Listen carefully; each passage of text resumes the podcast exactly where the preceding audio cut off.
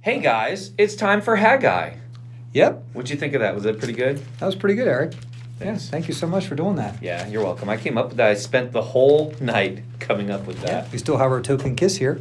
Yep. Hey, we're day 263 and just uh, Haggai chapter 1 and 2 today. That's it. And we finished that book. Yeah. Yeah, just two chapters. We're gonna finish up Haggai today. What a great guy. Haggai. What a Haggai. Haggai is a great guy. He's a Haggai, yeah, is what he is. He's a, hag- hag- heck of a guy. Haggai. He's. All right, we gotta get started. Yeah. It's gonna be a short one. Chill out, everyone. Chill out. All right, Haggai, chapter 1. The call to rebuild the temple.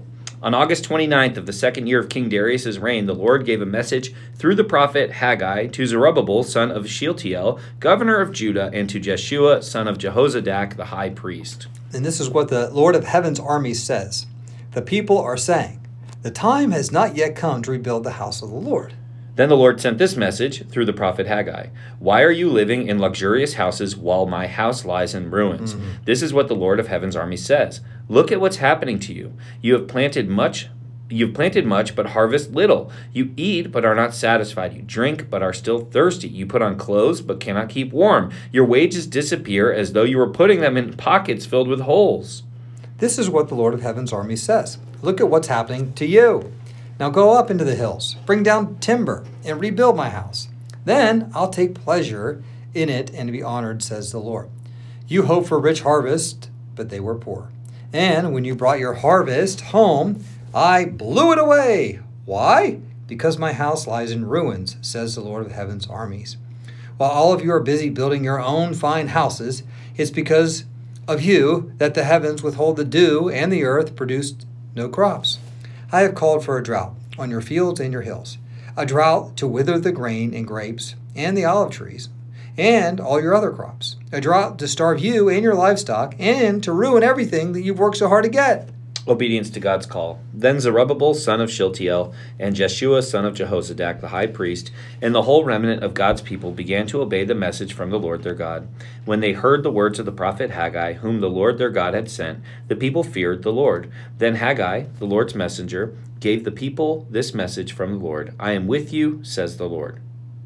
So the Lord sparked the enthusiasm of Zerubbabel, son of Shealtiel, governor of Judah, and the enthusiasm of Jeshua, son of Jehozadak, the high priest, and the enthusiasm of the whole remnant of God's people.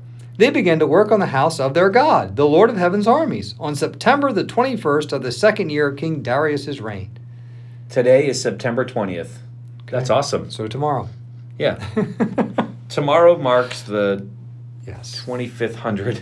God, all these people just pitching in. Yeah. That was nice of them. Okay. One more chapter. Haggai Eric. chapter You can 2. do this. Come the on. new temple's diminished splendor. Okay. Then on October 17th of that same year, the Lord sent another message through the prophet Haggai. Hmm. Say this to Zerubbabel, son of Shealtiel, governor of Judah, and to Jeshua, son of Jehozadak, the high priest, and to the remnant of God's people there in the land. Does anyone remember this house, this temple, in its former splendor? How, in comparison, does it look to you all now? It must seem like nothing at all. But now the Lord says, Be strong, Zerubbabel. Be strong, Jeshua, son of Jehozadak, the high priest. Be strong, all you people still left in the land. And now get to work, for I am with you, says the Lord of heaven's armies. My spirit remains among you, just as I promised when you came out of Egypt. So do not be afraid. For this is what the Lord of Heaven's army says In just a little while, I'll again shake the heavens and the earth, the oceans and the dry land. I'll shake all the nations, and the treasures of the nations will be brought to this temple. I will fill this place with glory, says the Lord of Heaven's armies. The silver is mine, and the gold is mine, says the Lord of Heaven's armies. The future glory of this temple will be greater than its past glory, says the Lord of Heaven's armies. And in this place I will bring peace. I, the Lord of Heaven's armies, have spoken.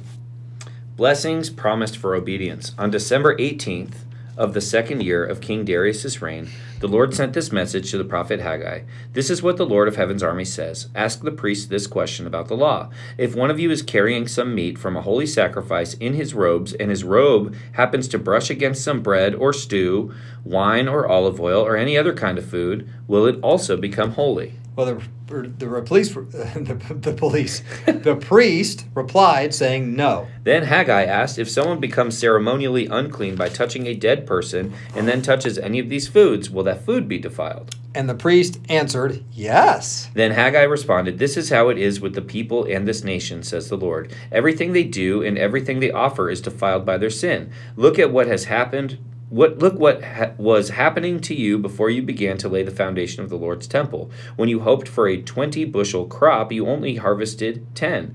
When you expected to draw 50 gallons from the winepress, you found only 20. I sent blight and mildew and hail to destroy everything you worked so hard to produce. Even so, you refused to return to me, says the Lord. Think about this 18th day of December, the day when the foundation of the Lord's temple was laid. Think carefully I'm giving you a promise now while the seed is still in the barn. You have not harvested your grain, and your grapevines, fig trees, pomegranates, and olive trees have not yet produced their crops. But from this day onward, I will bless you. Promises for Zerubbabel. Mm-hmm. On that same day, December 18th, the Lord sent this second message to Haggai Tell Zerubbabel, the governor of Judah, that I am about to shake the heavens and the earth. Hmm. Yeah. Oh, is it? Does it keep going from there? Keeps going. I've got a break in mind. You got a break. I will overthrow royal thrones and destroy the power of foreign kingdoms. I will overturn their chariots and riders. The horses will fall, and their riders will kill each other. But when this happens, says the Lord of heaven's armies, I will honor you, Zerubbabel, son of Shealtiel, my servant. I will make you like a signet ring on my finger, says the Lord, for I have chosen you. I, the Lord of heaven's armies, have spoken. Okay. That's our reading today. Haggai. Mm-hmm. That guy, what a guy. That guy. Boom, boom, boom, boom. Oh, he's got a theme song. It happens to be the same theme song as everyone else Chip does his theme song for. oh, here we go. Anyway, okay. Instead of doing that for the next five minutes and then doing the "Where's Jesus?" That was a segue. Yes. Welcome back to the second half of our show. Thank you. Where we're going to answer mm-hmm. "So what?" and "Where's Jesus?" Okay. Okay, Chip. So, so what? Hi, guy. What a guy. Hi, guy.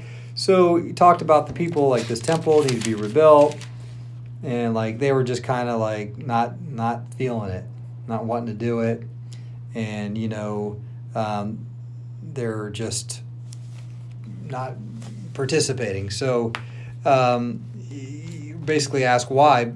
My house lies in ruins, says the Lord of Heaven's armies, with all you busy building your own fine houses.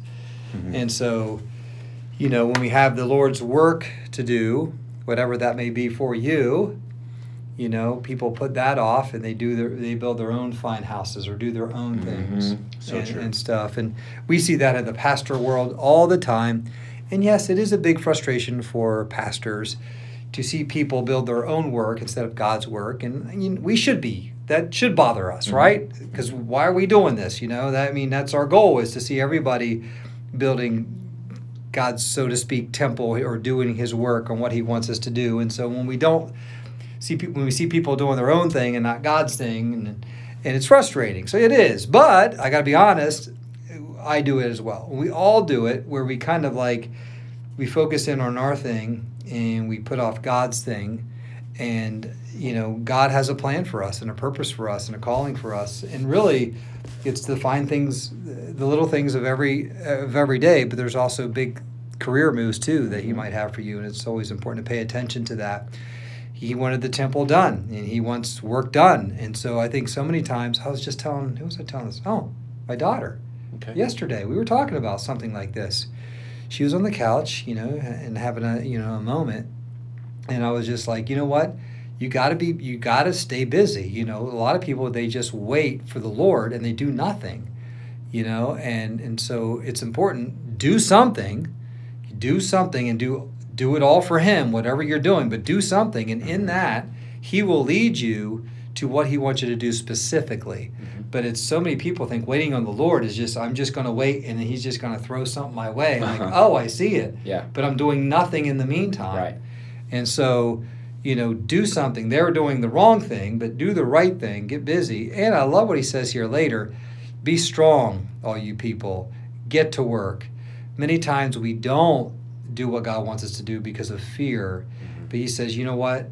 Be strong, get to work. And basically, you know, we know that he's walking through with us and we're not alone when it comes to the call of God, the will of God, and the way of God, He's with us through the Holy Spirit, guiding us, leading us every step of the way. And it's scary sometimes to move ahead. It's scary to get off the couch and to do God's work, whatever that may be, to do something for Him, uh, because He just, you know, what if I'm wasting my time? What if it's not the right thing? Well, you'll never know if you don't Right. get off the Yeah. couch and get doing something, and He'll guide you and lead you through it. And I've seen it in my life, and I'm sure you've seen it. and We all see it. So, Mhm.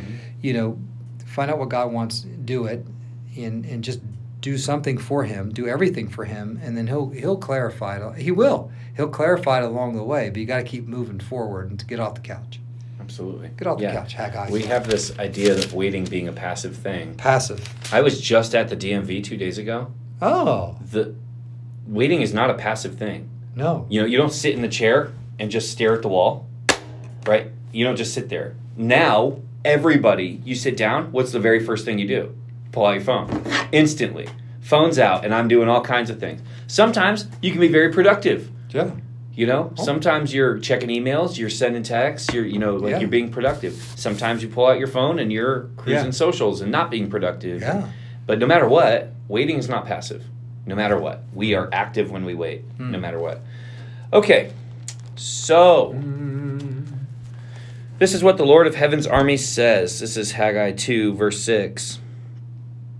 In just a little while, I will again shake the heavens and the earth, the oceans and the dry land. I will shake all the nations, and the treasures of all the temples will be brought to this temple. I will fill this place with glory, says the Lord of heaven's armies.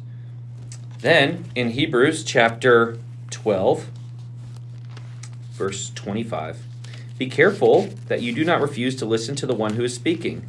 For if the people of Israel did not escape when they refused to listen to Moses, the earthly messenger, we will certainly not escape if we reject the one who speaks to us from heaven. When God spoke from Mount Sinai, his voice shook the earth. But now he makes another promise. Once again, I will shake not only the earth, but the heavens also. This means that all of creation will be shaken and removed, so that only unshakable things will remain.